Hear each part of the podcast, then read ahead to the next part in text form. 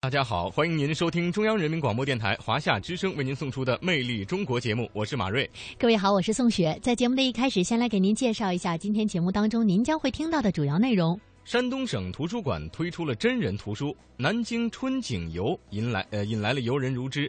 宁夏贫困山区回族残疾儿童的福音。魅力新闻点点听，带您了解华夏大地的魅力新闻。中国传奇今天要为您介绍来自于云南昆明的皮影。博物馆风采，走进中国泥人博物馆，了解无锡惠山泥人。魅力小城呢，今天要到西藏墨脱的贝崩乡，感受一下它独特的魅力。中国采风带您到美丽的黔西南自治州布依族的聚集地，领略神奇的喀斯特地貌和八卦田形成的独特风情。魅力中国首先进入到今天的魅力新闻点点听。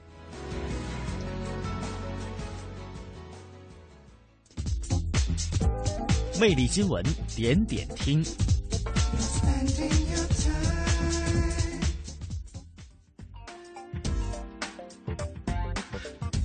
好，魅力新闻点点听，第一站山东。山东省图书馆联合真人图书馆推出了图书借阅活动，吸引了不少读者前去参观。详细情况来听记者发回的报道。在真人图书馆里，每个人都可能是一本书。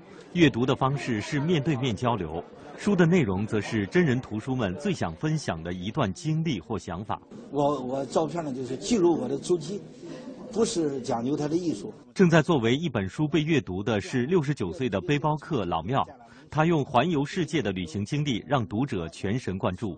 我觉得我经历过，就说有比较吧，人的这个思想认识它就不一样。所以我就希望呢，能跟这青年人们一起分享。动漫导演、医生、3D 打印店创始人，在真人图书馆里，不同的书向读者展示着不同的人生体验。平常读的那种纸质的图书，可能只是从书上的一些语言去了解这个人，但是如果这样真人图书，我们就面对面的交流，呃，因为这样都比较真诚嘛，就没有隔阂什么的。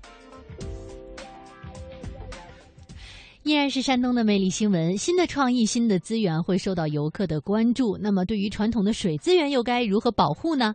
让水资源持续的利用水生态系统完整，水生态环境优美。山东通过打造水生态文明城市，力争在全国率先建成让江河湖泊休养生息的示范省。德州市五峰干渠人工湿地净化项目今天正式建成投入使用。在这条全长三公里的绿色生态长廊里，污水处理听不见机械轰鸣运转，看不见处理设备，只有层层错落的香蒲、千屈菜等水生植物田，形成了一个自然的水体生态系统。利用了项目系统中物理、化学和生物三种协同作用，可以使水中污染物 COD 去除率达百分之四十，氨氮去除率达百分之六十以上，改善了流域水质，节约了水资源。统计数据显示，人类可利用淡水资源仅占全部淡水资源的百分之零点三四，而山东省人均水资源占有量仅为全国的六分之一。水资源短缺、水灾害威胁、水生态退化是全省经济社会发展的突出矛盾和主要瓶颈。没有水就谈不上生态，哎，没有这个水脏了，也体现不出生态文明。那个水污水水水患发生了，也更谈不上文明。为打破水资源困局，山东省明确提出，到二零二零年要在全国建成江河湖泊休养生息的示范省，并于二零一二年正式启动开展水生态文明城市创建工作。在全国第一个出台了水生态文明城市省级地方标准。与此同时，各地治理河道、整修水库、修建湿地，全面恢复水资源的生态功能。我们全面启动这个烟台、潍坊等四个市、四个地级市和那个章医院十九十九个县级市的水省级水生态文明城市的试点工作，争取在城乡一体化、生生态化这个方面建设城管这水这个这个大格局啊，为省的山东啊。做出突出贡献。好，魅力新闻点点听第二站江苏，鸡鸣寺的樱花在阳光下纷纷开放。南京理工大学的二月兰勾勒出了紫色的花海，高纯的油菜花正迎来漫山遍野的金黄。南京的春天总有赏不完的美景。不过，在晴朗的周末呢，记者走访景区和高校，发现，在美景背后也有一些不太文明的现象。来听中央台记者发回的报道。中午时分，沿着金明寺路向台城的方向出发，路旁的樱花树在阳光的照耀下非常漂亮，漫天飞雪景象初显。不仅如此，一树树似锦繁花与路旁的古寺和古朴的房屋相映衬，吸引了大量游客观赏。拍的挺好的，挺灿烂，已经达到可以观赏的很好的那个状态了。对对，昨天也来过，昨天开的没有今天这么好，很漂亮，往前走更漂亮。在南理宫的水杉林，成片的二月兰已经迎来了盛花期，勾勒出了一幅赏心悦目的紫色花海，吸引了众多师生和校外的游人前来观赏。就感觉是一片紫色的花海，啊，很漂亮。普罗旺斯的感觉吧，拍照效果很好。记者还了解到，当前南京绿博园的三万多株郁金香进入了盛花期，高淳区二十万亩的油菜花也进入了初花期，预计四月上旬迎来盛花期。不过，美景下也出现了一些不文明的现象。在清明寺路，记者看到部分赏花游客出现了乱丢垃圾、损坏树枝的现象。看到有人随手折了一把树枝啊什么的，就有的他们想看高处的花，然后想拍照嘛，不就把树枝拽的离自己近一点，拍的不是效果好吗？所以他们就拽了一下，就是行为有点不对。南理工二月兰的保护问题每年都被关注，今年也不例外。不允许拍照，拍照活动弄好罚着罚着。在现场，尽管学校已经将二月兰用黄色的警戒线拉起来，不让游人随意进去，但是仍然有人为了拍照，非要和二月兰来个亲密接触。南理工青年志愿者协会的护栏志愿者小王说：“他和班上三十多名学生从早上开始一直在提醒游客要文明观赏。”已经不知道提醒了多少次。有踩到二月兰这种违规行为，我们就会阻止。有些游客可能就是，嗯，稍微讲道理的，就是他会听话；有些游客就是可能语言有些过激，然后就会和你抬杠或者怎么的。我们还是尽量讲道理去说服这些游客吧。再来关注，自苏州碧螺春三月十号零星开采以来，江苏省各地的新茶也陆续的开采了。预计江苏省的三月下旬、四月上旬呢，呃，自南向北呢就可以全面的开采了。好，魅力新闻点点听，第三站宁夏。宁夏贫困山区三十二名回族截残儿童近日来到北京，接受免费的最新技术的手术治疗，并重获就学和就业的能力和机会。他们是中国残联肢残协会在全国贫困地区开展的“重塑未来”慈善活动的首批受益儿童。来听报道。重塑未来活动将在全国连片特困地区免费救治一千名贫困致残患者，为四肢骨折、疑难骨病、四肢畸形、髋关节疾病等六大类一百二十种骨病疾病造成的贫困致残者进行手术治疗，恢复其肢体功能，帮助其及其家庭摆脱身体、心理及经济困境，以融入社会，实现个人价值和梦想。首批来自宁夏贫困山区的三十二名贫困儿童，将在北京广济医院通过两到三个月的时间进行矫正手术，最终能像正常孩子一样回到学校读书。中国肢残人协会秘书长王建军说：“今年重塑未来活动已经在湖北、重庆、辽宁等地确立了一百位贫困肢残人作为救助对象。所以我们想呢，一个是从残疾人救助，一个从先进技术、医疗技术推广这两个方面，这两个意义来来开展这次公益活动。一年呢，计划救助一千人吧。”大概是个七千万的募捐募集资金的这么一个，我们想作为长期项目做下去，因为目前看社会各界对这个项目的关心还是很有力度。在应用先进技术救助康复之后呢，我们各地方的残联和致残人协会要对这个救助对象和他们的家庭进行这个扶贫救助，提供后期帮扶，这样就形成了康复。扶贫就业一系列的体系化的帮扶。据记者了解，宁夏将对重塑未来活动的知残人优先享受助学补助，免费提供职业技术和实用技术培训，增强就业创业能力。各级残联将扶持创业，优先安排贷款贴息资金。接下来，魅力新闻点点听，最后一起来到江西，在岸上拥有一幢房子是很多渔民的梦想，但是由于历史因素等种种的原因，少数渔民的住房困难问题依然突出，仍然过着船居的生活。而今年一月份呢，江西省以船为家渔民上岸安居工程实施方案得到了批复，而这也意味着今年江西将会有一千四百四十户以船为家的渔民上岸居住，告别水上漂泊的生活。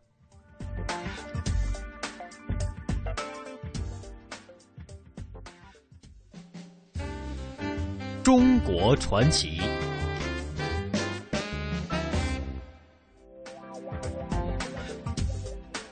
好的，听众朋友，欢迎您继续收听中央人民广播电台华夏之声为您送出的《魅力中国》节目。今天的中国传奇呢，我们要为您介绍皮影这种传统的民间艺术。不过，今天为您介绍的呢是来自云南昆明的皮影。皮影戏啊，又被称为灯影戏，是用灯影表演的艺术。而这种艺术呢，应该算是世界上最古老的一种动漫表现的艺术了。嗯，那中国传奇，我们就带您到云南昆明，了解皮影这种有着千年历史的传统民间艺术。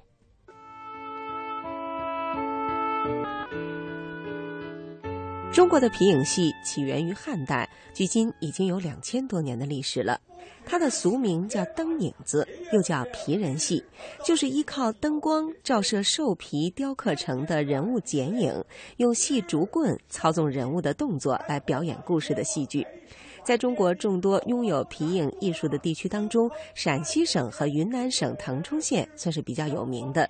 陕西皮影又叫小皮影，而腾冲的皮影呢，因为皮人道具个头大而被称为大皮影。这种七十到八十厘米长的道具又叫皮影靠子或者叫皮影套子，是腾冲民间喜闻乐见、流传久远的一种艺术形式。作为一种民间的文化艺术，腾冲皮影呢曾经盛极一时，被称为云南的一绝。腾冲的皮影世家姓刘，从清朝道光年间开始代代相传，目前由六十二岁的刘永洲和五十六岁的刘定三两个人继承下来。说起皮影戏流传的历史，刘定三这样介绍说。已经是将近一百，已经差不多一百八十多年了。当时由广东、湖南流入我们云南滇西来，是祖传的。我们已经是第四代了。我本人也从事四十多年的时间，十多岁就开始了。刘定三介绍说，腾冲的皮影戏有两个派别，一个是东腔体，另外一个是西腔体。现在他和刘永洲老师继承下来的是西腔体。在谈到东腔体和西腔体的区别时，他说。我们这个西腔是有板，我们这个西腔是有板有眼的，在演出中有二胡拉的那个就是真正的西腔了。在西腔里还含有走马腔，走马腔是可以随意配上去唱，还有哭腔，我们又叫悲板，悲就是哭，还有女腔，就是女角色出场时的唱腔，像穆桂英、杨贵妃那些女角色出来时都要喊女腔。最后的一种叫喊迎腔，打了胜战、班师回朝，这些都属于西腔的唱腔。在乐器上有文乐，文乐就是弦乐加二胡，专门就是拉西腔了。五乐有打击乐，我们西腔里面三种弦子配合演奏，小的京胡是一种音，中胡又是一个音，大的又是另外的音。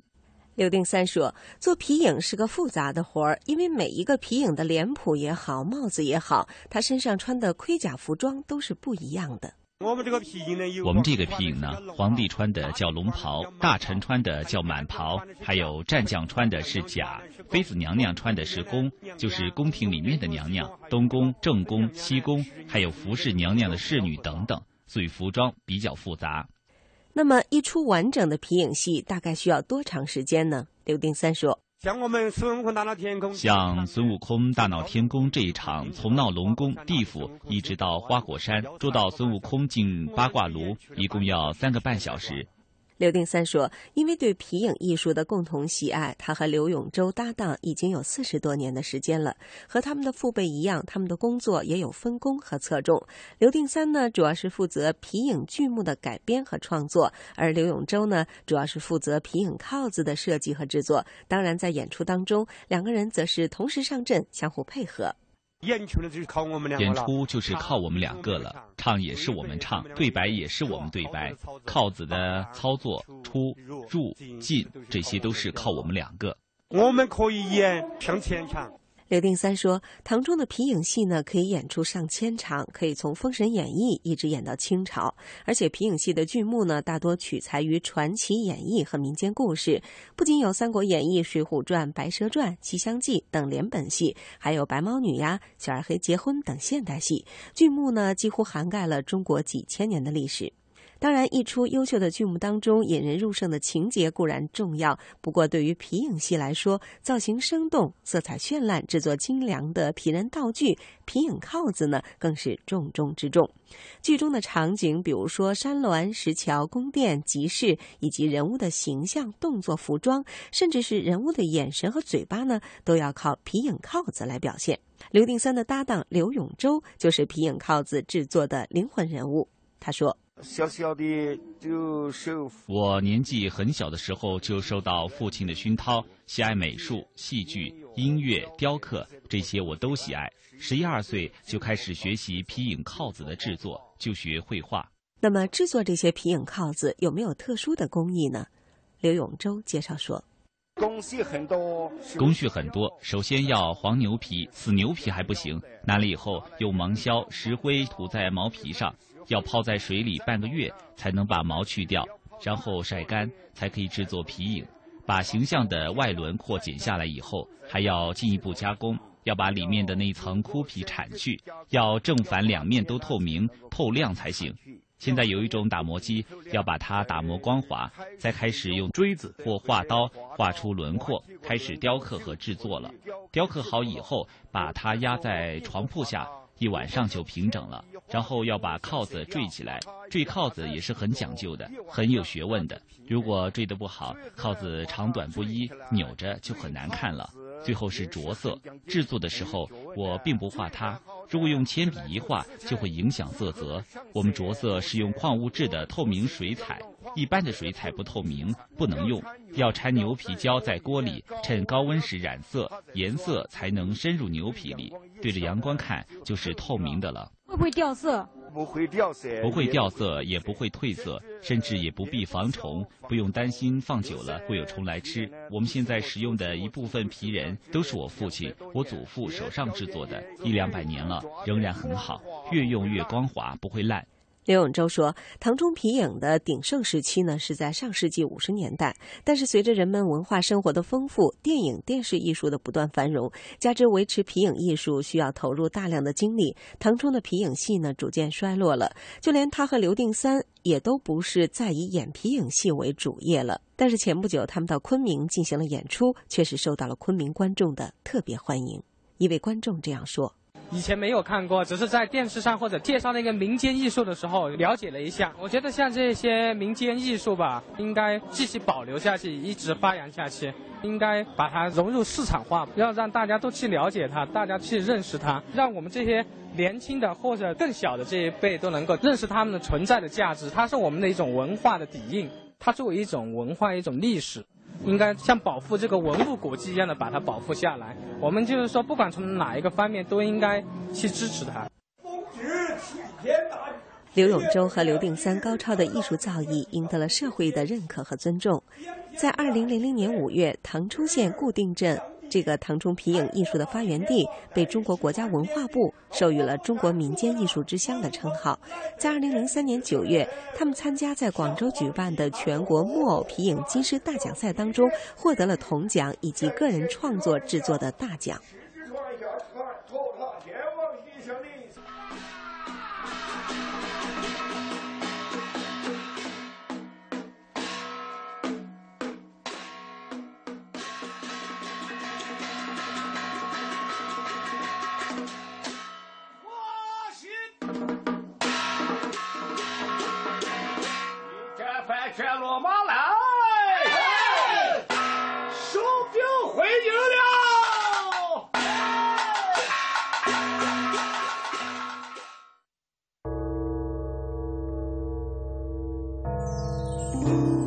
博物馆风采。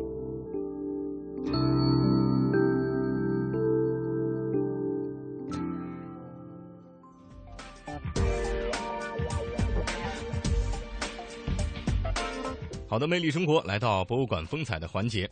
惠山泥人是无锡三大著名特产之一。惠山泥人的代表作《大阿福》是根据民间的传说来创作的。它是一个被神话的民间中健壮孩子的一个可爱形象，主要是取其镇邪降福之意。国家呢是非常重视非物质文化遗产方面的保护，尤其在泥人方面。在二零零六年的五月二十号，惠山泥人经国务院批准列入了第一批国家级非物质文化遗产名录。二零零七年六月五号，经过国家文化部的确定，江苏省无锡市的余呃余香莲、王南仙为惠山泥人文化遗产项目代表性传承人，并被列入中国第一批国家级非物质文化遗产项目二百二十六名代表性传承。那么，到了二零零九年的十月份，经过中国民间文艺家协会的批准，中国泥人博物馆和中国泥人研究院永久性的落户了无锡惠山古镇。那博物馆风采，我们就一起走进中国泥人博物馆，来为大家介绍无锡的惠山泥人。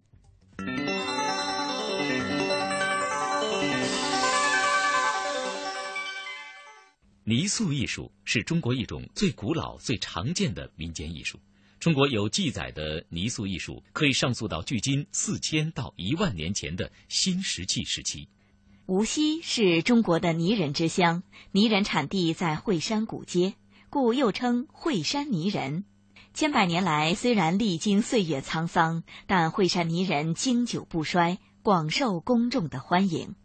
作为无锡特有的民间文化象征。憨态可掬的惠山泥人，让无锡有了享誉天下的文化名片，成为无锡人乃至中华民族共同的文化财富和骄傲。二零零五年，无锡被中国民间艺术协会命名为中国泥人之乡。二零零六年，无锡彩塑惠山泥人又被正式列入首批国家级非物质文化遗产名录，加以保护。并将此项保护列入惠山古街修复保护总体规划。二零零八年在北京召开的第二十八届奥运会吉祥物福娃，其动人的形象更是脱胎于无锡泥人阿福。为了提升惠山泥人的品味和影响，惠山古镇正式申办中国泥人博物馆。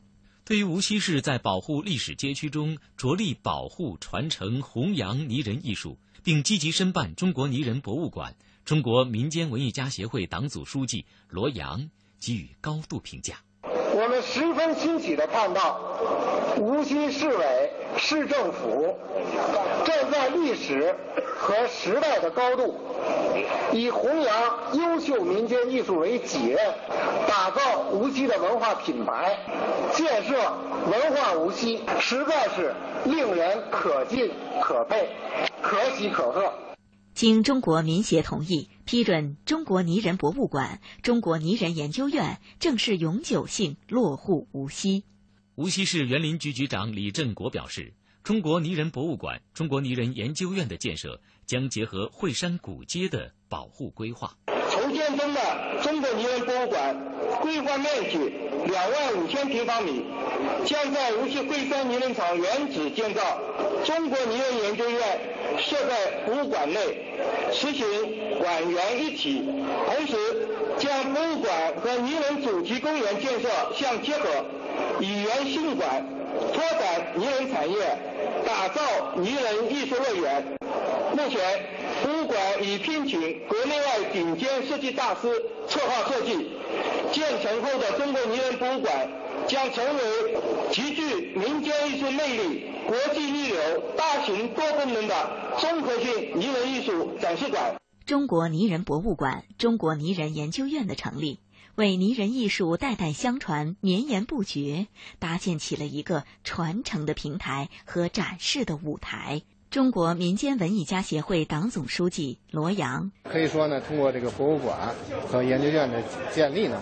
就使我们的民间艺术、泥人艺术的传承呢，有了一个基地，有了这样一个机构，团结全国的泥人艺术家，一道为弘扬我们中华民族的泥人艺术这样一个优秀的呃民间艺术发挥这个重要的作用。中国工艺美术大师、国家级非物质文化遗产项目惠山泥人代表性传承人玉香莲激动地表示。这个是大事了，嗯，从历史上没有的一件事情，现在开始有了，所以是个对我们来讲非常感动。当今的政府重视这一点，从上到下都重视这一个事情，那么对对老艺人呢也是个鼓舞吧。那在无锡了，除呢，呃，除了中国泥人博物馆里能够看到泥人呢，其实还有很多地方啊，比如说这个呃西汇公园的阿炳纪念馆。中国泥人博物馆成立的时候，当时为了配合这个泥人的宣传啊，在阿炳纪念馆还举行了精彩的泥人展。那么接下来呢，我们就再到这个阿炳纪念馆去看一看，继续来了解泥人艺术。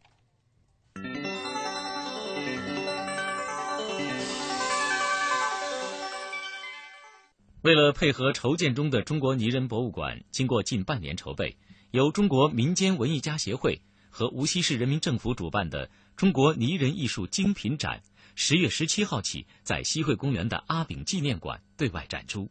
作为迄今为止全国泥人行业内水平最高、大师最多、作品最全的展览。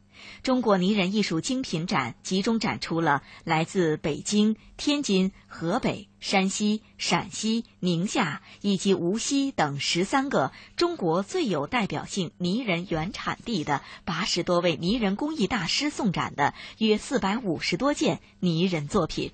一走进阿炳纪念馆，我们就立即会被一件件栩栩如生的泥人作品所吸引。在这里，我们可以看到。距今已有一百多年历史的北京韩家泥人彩塑，至今已有六代传承的天津泥人张，起源于一八三二年的宁夏杨氏彩塑，在北宋就已十分盛行的河南淮阳郡县彩塑，具有浓郁乡土气息的河北玉田彩塑，充满宗教色彩的山西彩塑等等。这些作品大小、风格、流派各异。其间又分捏塑、彩塑、动物、人物、戏文等多个类型，不少展品还在国际、国内泥人创作展览评比中获过大奖，具有极高的观赏艺术和收藏价值。展馆中，一座题为“为惠山优雅娴静”的泥人浮雕巨作特别引人注目。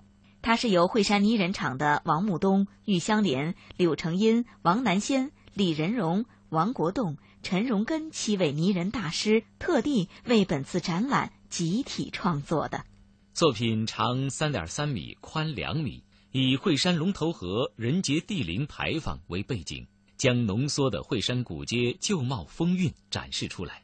创作者之一。惠山泥人大师王木东介绍说：“就是为惠山古雅娴静啊，乾隆的一句话，这就是惠山古街的人文情趣啊。这两个嘛是我做的，船上这个船娘，当时那时候龙头河啊有很多这样的船，就是苏北的农民呢，他们在每年冬季把自己生产的粮食啊运到吴桥来卖掉之后，就到惠山来批发泥人。”在这个呢，就是当时的市民呢，到会上来游览呢。这件凝聚了无锡最有分量的七位惠山泥人大师智慧与心血的浮雕，让参观者赞叹不已。市民陈小姐。觉得这一幅这个立体的这个场景特别的震撼，像以往的泥人都是那种一个一个的人或者是东西，而这个是一整个一个场景，有小店啊，还有一些人走在这个街上啊，非常的好。作品《无锡百年百福》是由被称为新惠山泥人代表的高级工艺美术师顾彪带来的，十五个憨态可掬的小朋友做着儿时的老游戏，踢毽子、打弹弓、斗鸡等等。看上去很有童趣，很传神，体现了惠山泥人的传承与创新。顾彪是我是六十年代生人，所以把六十年代玩的东西把它展示出来。好，我们是从传统当中走出来，那么这些东西呢，给我们增加了一些新的表现手法，在向未来在走。光传承，它还有一个发扬的东西。天津泥人张第五代传人陆彤带来了三件作品：山里人、平湖秋月和刘伶醉酒。他表示，无锡举办中国泥人艺术精品展，为他们提供了一个交流的平台。在无锡给民间艺术搭一个平台，非常好。呃，我也特别想啊，在耳顺之年吧，多做些事情，为祖国的这个民族传承事业，呃，贡献自己的力量。二零一四同城金融云服务领航者央财云城强势登陆。登录三 w 点 cnfn 点 tv 或下载安卓手机客户端，即刻注册财富共享。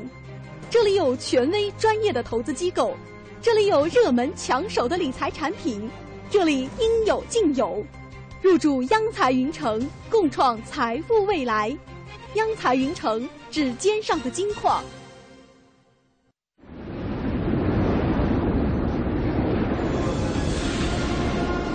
这是黄河之水的滋养浸润，这是黄土高原的豪放之情，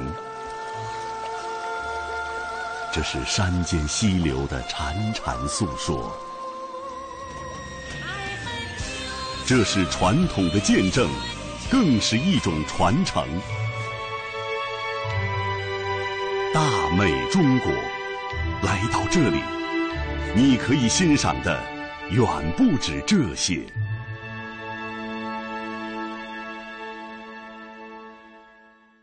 讲文明树新风公益广告由金牌公司赞助播出。聆听一小时，一小时，感受全感受全中国。华夏之声，华夏之声，魅力中国，魅力中国。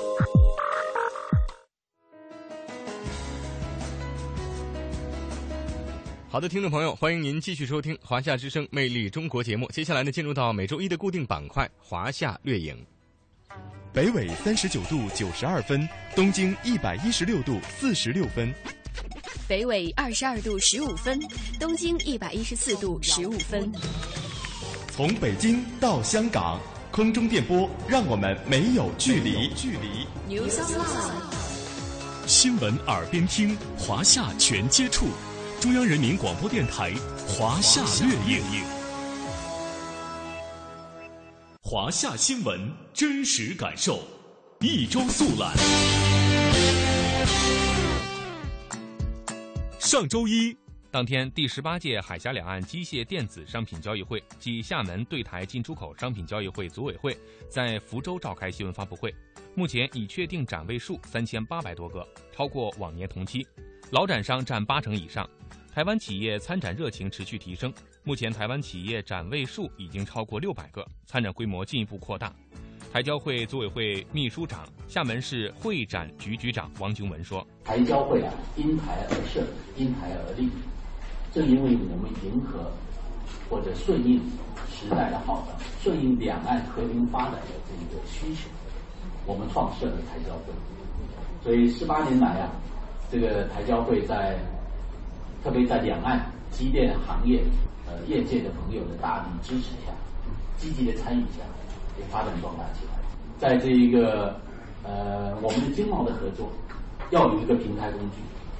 台交会正是两岸机电行业、两岸业界的一个合作的一个巨大的平台。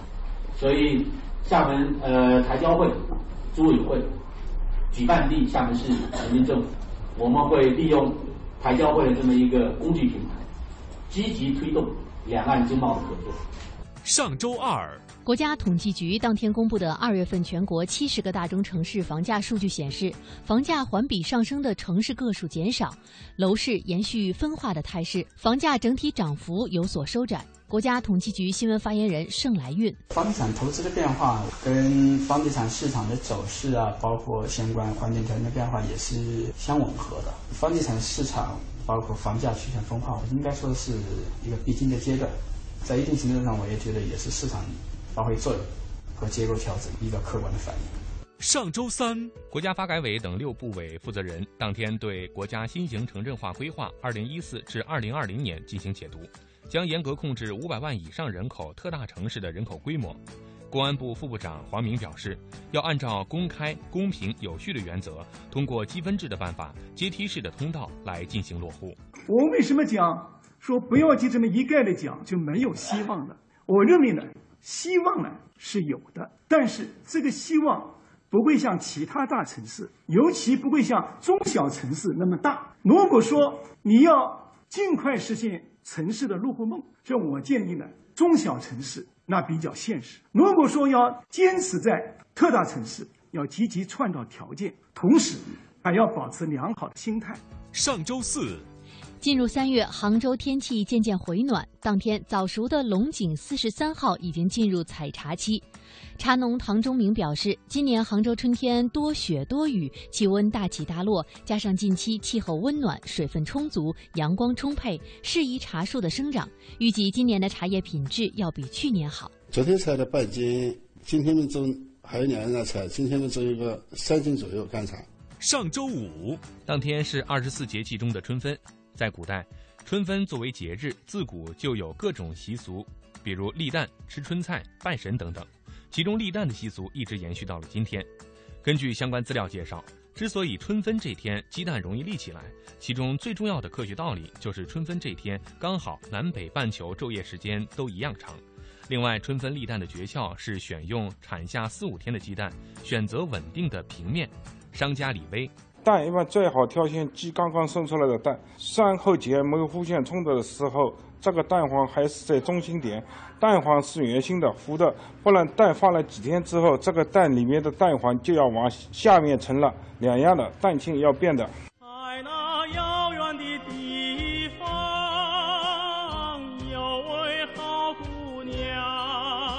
享誉世界的作曲家、人民音乐家、西部歌王王洛宾先生诞辰百年纪念活动当天在新疆乌鲁木齐市举行，现场演出了王洛宾音乐作品。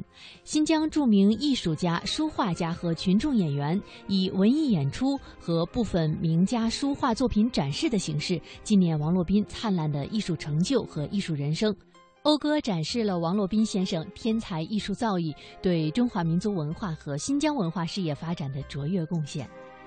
上周六，我宣誓，我宣誓，我志愿加入水生态文明建设志愿者行列。当天是第二十二个世界水日，今年我国纪念世界水日的宣传主题是加强河湖管理，建设水生态文明。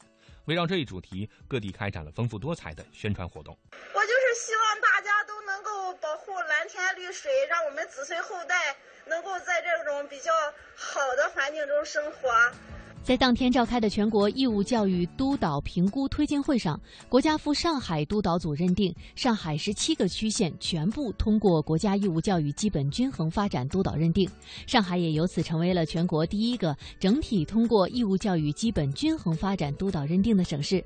国家督学国家赴上海督导组组长杨希文：在上海改革创新的意识非常强，在均衡发展的过程中注意了资源的均衡，政府在资源的配置上加大投。投入政府的服务非常到位，让更多的校长和老师安心从事教学和管理。我跟很多校长谈，你最大的苦恼是什么？最大的压力是什么？他说：“我现在就是要建立一个高素质队伍，要提高质量。”上周日，中国发展高层论坛二零一四年年会当天开幕，国务院副总理张高丽指出，改革已经进入攻坚期和深水期，要按照确定的路线图、时间表，准确、有序、协调推进改革，要坚持依法有纪。在法治的轨道上推进改革，要突出重点，抓住牵一发而动全身的重点领域、关键环节，集中力量，全力突破，带动面上的改革。要把改革与发展紧密结合起来，使改革为经济持续的健康发展提供体制和机制的保障，发展为改革创造良好的环境条件。好，以上就是本期华夏掠影为您播出的全部内容。我是俊南，我是宋雪，感谢您的收听，下周同一时间再会，再见。小体现精致，小会拥有无穷魅力。中国的许多小城里蕴藏丰富的故事，魅力小城。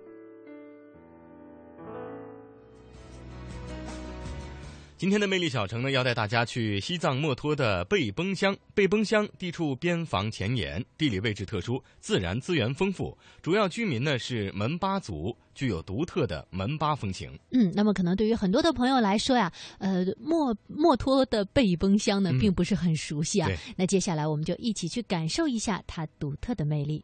一、二、一，呃，对，阿左站。都说西藏苦呀，预备，唱。都说西藏苦呀，最苦是摩托。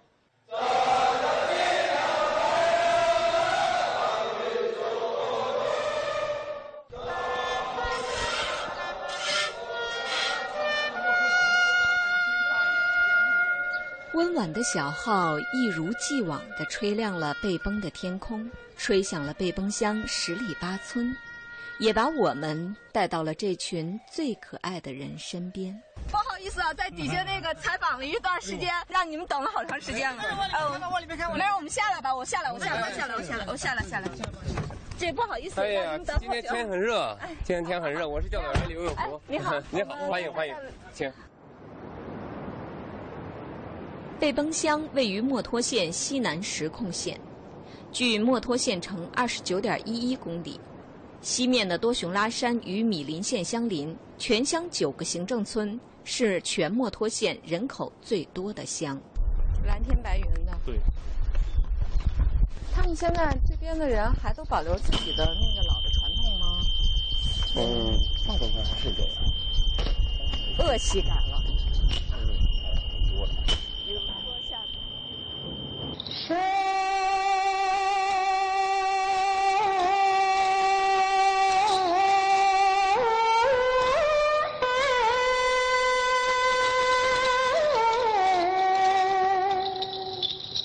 如果说墨脱是隐秘的莲花，那背崩就像是隐秘莲花中的花蕊，整个乡村透着那么一股淡淡恬静的清香。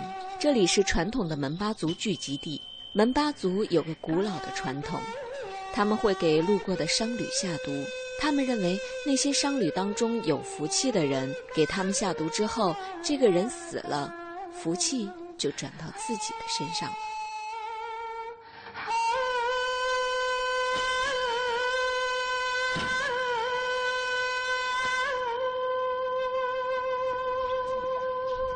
这家是吧？哎，老干妈你好。好。久没看到了哈。哎，你好。你好。你好，你好。老百姓家里的我就是这样子。挺好。的。您是门巴族还是珞巴族？我是门巴。阿姨过来坐呀。我在康州玩。嗯。他们为什么都叫您老干妈呀？我说，我说好。久。妈妈一样的妈，什么？啊。您为啥跟部队的人感情这么深？他们对我太好了，他们帮我。我老家是地东的嘛，嗯，搬到七年了嘛，这边他们帮我。我们家里有点困难的嘛，他们帮我，我感谢他们。因为他们说：“哎呀，不用感谢了，我们是一家人嘛。”老兵的话对我们太好了，我永远不会忘记的。永远永远我不会忘记。他是我的干儿子。饶平，跟您的感情特别深。就是零三年修房子的时候，他帮我房子呀那些山上去扛扛的嘛，对我那么好，叫我怎么感谢你？我永远不会忘记的。他说：“干妈，你不要客气了。啊，我知道你身体那么不好的嘛，那两个妇女，你家里也没人照顾的嘛，觉得我们可以帮忙嘛，就找他们去帮忙。”就后来他就我们修修了房子两年嘛，一年就他就去世了的嘛，马上眼泪了。那为什么他那么好的人，又他死了呢嘛？呃，做个饼子呀，还有那个烟呀、酒啊，那些我给给他了，给他。你对不起啊，妈妈照顾不好的，我是门巴妈妈，就。他是属猴子的嘛，他二十年纪不大，二十四岁就他就去世了。经常会想，想上次我看到的时候，我又想他了，他好像站在我面前一样的，我就感觉有一点心里有点难受嘛。在已经你不在世界上了，你就去世了的嘛。我也是老家在远得很嘛。他在这里被崩的嘛，后来我就慢慢慢慢搬到这里来。老干妈嘴里的饶平是从六二年部队进驻墨脱至今牺牲的最后一个兵。为了方便每年给饶平上坟扫墓，老干妈把全家都搬到了离背崩乡的墨脱烈士陵园不远的地方定居。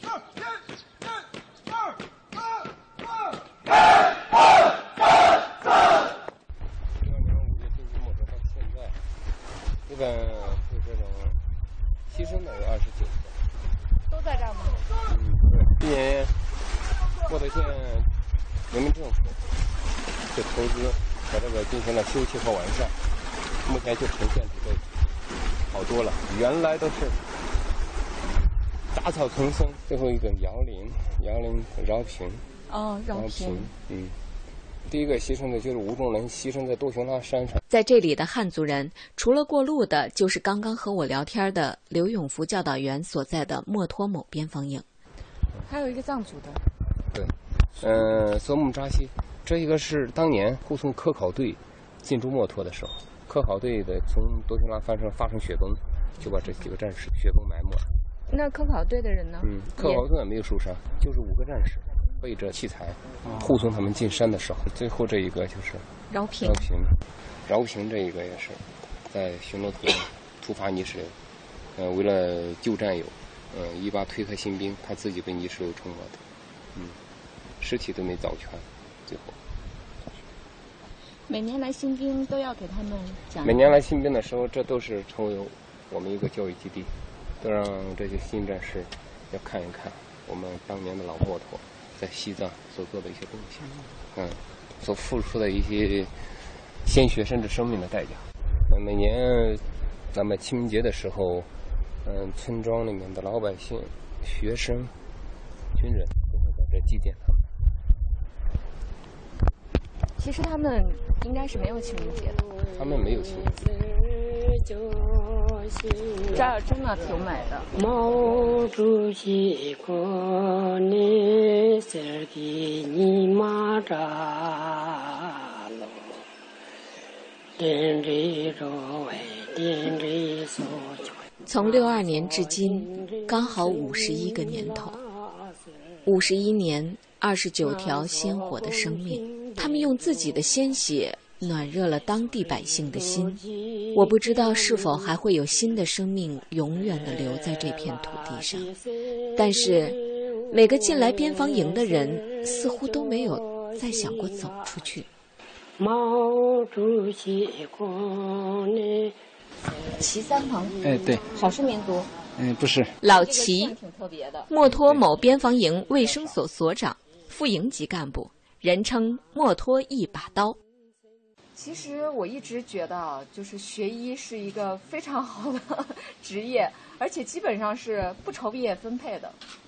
哎，对，是的，因为我们家是农村的，可能能到部队，能考上军校，在村里面，家里面感觉比较有面子。那你毕业应该能留到像当地的一些军医的医院吧？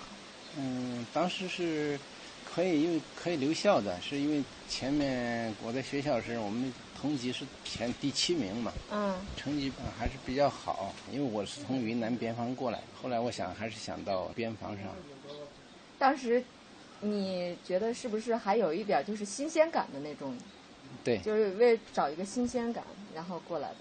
哎，是的。你当时是怎么进来的？呃，当时我们都是走路进来的。你还记得你第一次走进来的那个状态和感觉吗？嗯，还还记得，主要是因为一些老木头、一些老同志，他们带领我们一起进来，因为我们第一次这个具体什么样的路都不清楚。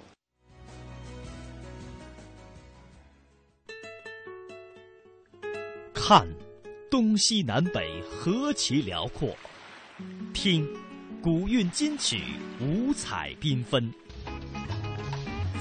说，典故传说正文杂史。中国采风。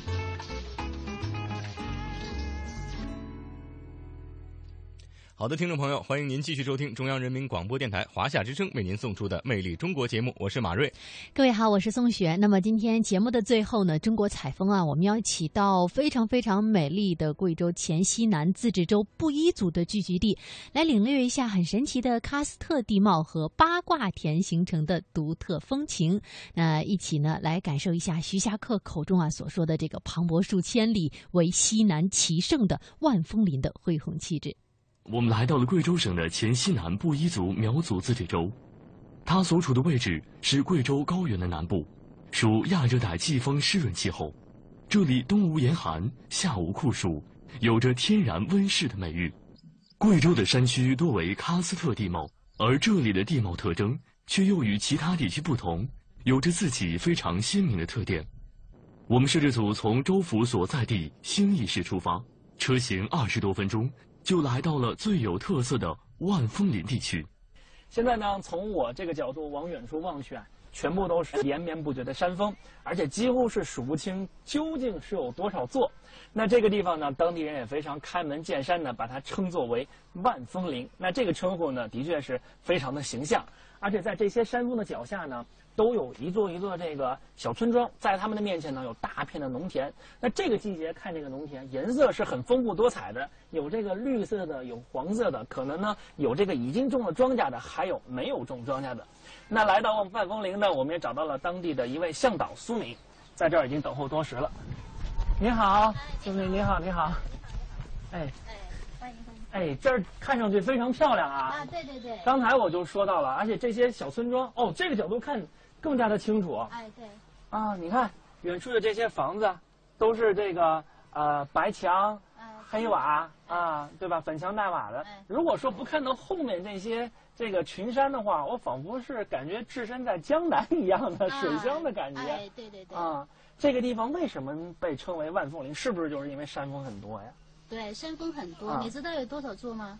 那万峰林，万峰林可能是不是得有一万座？我这是猜想两万多座呢。两万多座，对对对。哦，万峰林地区位于贵州、云南和广西三省交界地区，总面积达两千平方千米，约占兴义市国土面积的三分之二。它从海拔两千多米的七捧高原边沿和万峰湖北岸，以及黄泥河东岸呈扇形展开。上线以海拔一千六百米左右的高寒土山为界，下线则延伸到了海拔八百米左右的亚热带红壤土山，形成了一个西北高、东南低的环形山带。哇，而且这个地貌应该就是我们所讲到的这个叫做喀斯特地貌，是吧？喀斯特地貌。这儿的这个喀斯特地貌和我们在比如说广西桂林啊这些地方看到的喀斯特地貌一样吗？不一样啊，不一样啊！你看，我们这个万峰林呢，它是属于这个锥状型的喀斯特地貌；桂林呢，它是属于塔状的这个喀斯特地貌。啊，一个是锥状，一个是塔状。哎，对对对，风格不一样。再说了，我们这个万峰林的面积要大得多，两千平方公里呢，容纳了两万多座山峰，可以说是堪称世界之最的这个锥状喀斯特地貌。来前我好像听说有一句话是形容这儿的，叫做“天下山峰何其多，唯有此处”。呃，丰城陵是吧？哎，是说的这里吗？啊，对，是徐霞客。徐霞客三百多年以前两次呢踏入这片土地。啊，徐霞客。完了，他还说了，嗯嗯，磅礴数千里，为西南奇胜。就是说这地方的确是啊，非常的这个有特点啊。哎。相传明朝著名的地理学家、旅行家徐霞客曾先后两次来到这里，他不仅被独特的自然景观所吸引，而且说这里。道路四达，人民颇瘠，建议可见一线。如今这里不但修建了城市，还成为了黔西南的州府所在地，让人不得不惊叹于徐霞客的先知先觉。哎，我看这下面的这个田啊，也是非常的漂亮。但是这个季节是不是还不算是最好的时候？对，啊，现在这个季节的话呢，农作物大多数都已经收割掉了。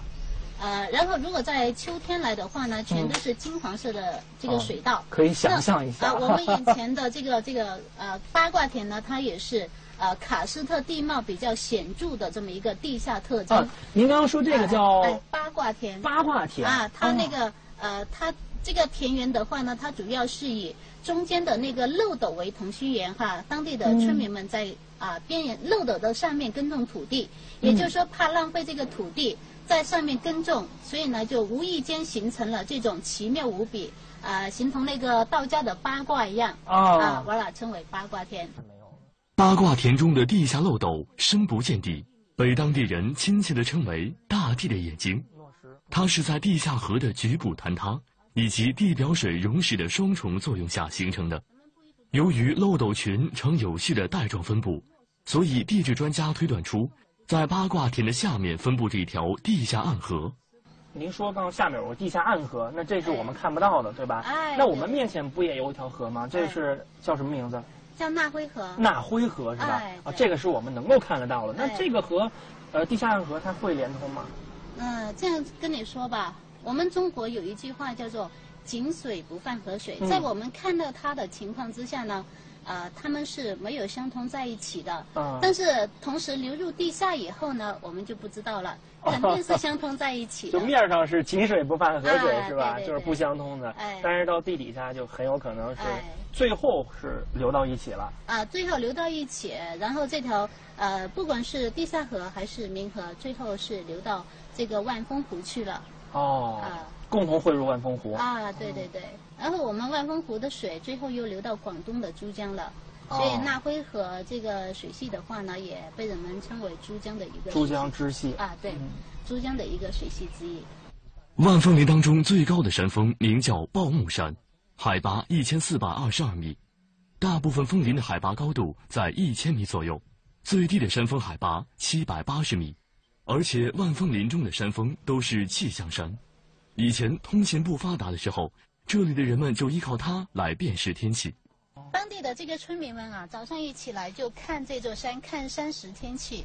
啊、如果早上起来看到这座山上有那个雾的话呢，雾罩、雾气笼罩住的话呢，说明这个天要有雨，哦，真的挺准的。是吗？就是哎不用听天气预报是吗？啊最准的就是看天气，看这个山头。啊，对对对，哦哎，是不是生活在这里人们，这是一种生活经验啊，对是吗？对这是有雾气，就是啊今儿要下雨；啊那没有雾气，今儿就是好天儿。啊，真的是一种呃自然的一种规律。哦，那现在看上去好像没有雾气，今天应该是挺好的，是吗？今天早上我起来忘记观看了，就早上的时候特准。哦，早上很准啊啊，对对对，就是可能是这个跟当地的这个天气有关系，因为贵州这儿多雨，一年能够说大晴天，完全都是阳光不下雨，还不是很多，是吧？啊，对啊，所以说早上起来抬头看一下这个山顶有没有雾，已经成为一种就是生活习惯了啊对对对啊。用这样的方法看山识天气，非常方便。当山上的云遮住了整个山头，这时候的云往往都是雨层云，而且云层比较厚，也就是要下雨的征兆。所以当地流传着“有雨山戴帽”的说法。向导苏敏告诉我们，在观景平台上虽然可以看到连绵不断的枫林景观，但是在山下又会有另外一番感觉，而且还能看到统领万峰林的将军峰。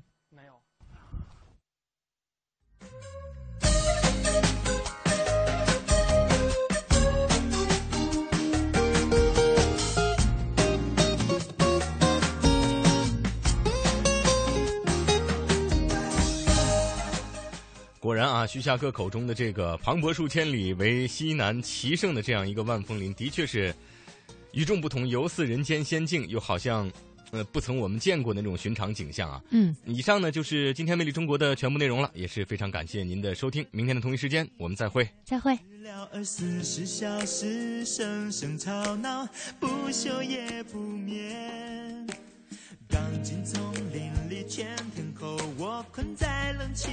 或许干点新的事，或许从浑浑噩噩的生活里发现一点什么值得回味的美好，或者憧憬一下明天的新生活，然后带着期待睡去，然后日复一日。接着反馈啊，哎，我觉得他这套怎么说理论或者说办法，对，挺好就哪怕自己是在一个很迷惘或者是无作为的状态当中，也可以切实的监控到自己这个状态。对可以从日记当中发现哦，原来我已经无所事事一个星期了，或者原来我一个星期都已经感到很无聊了，我必须干点什么来调整一下我的状态。所以唐风千万不要写一天顶一个星期了，你可以每天都写。如果说你觉得这样的日子都是复制的话，你可以尝试去做一点新的什么东西。对，做一点突破，就像刚才那位朋友一样。嗯哼，呃，还有这位还有这位啊，这个挺长的啊，说见证自己的成长，偶尔翻开以前的日记，看看自己的过去，呃，是真的能够看到自己的成长的啊。你会觉得当时以为天塌下来的事儿，现在看一看都不是个事儿。哎啊，这点感触，小昭也深深的有共鸣。对，那么你也有理由去相信没有过不去的坎儿。现在的纠结，也许将来的自己看来根本就不值一提，啊，都会从自己的日记当中学到一些东西。嗯，他说这么想想，就总会能够找到面对现在困难的勇气。嗯就算觉得自己曾经很二很傻，可以很真实很可爱，不是吗？嗯人嘛，不就是这么一点点过来的吗？哎呀，好羡慕那些把这些一点点都记得好清晰的人。我们就差了那一点点哦、我们差的就是那个毅力和这个行动力了。嗯哎呀，当然，如果听完这期节目，有很多朋友打完鸡血说今晚上我也开始记的话啊，嗯，希望你明天晚上也这么想。对，希 希望你可以坚持下去。但我是知道自己的这个毛病，我还是希望自己在有情绪的时候，偶尔记的时候，我可以把现在偶记的这个习惯坚持下来。嗯，好，今天节目到这里要跟大家说再见了，我是小昭，我是盛轩。如果大家希望了解更多节目详情的话，可以登录央广网三 w 点 cnr 点 cn 来进行节目回听。在整点过后，是由戴戴为您主持的乐坛新声。拜拜。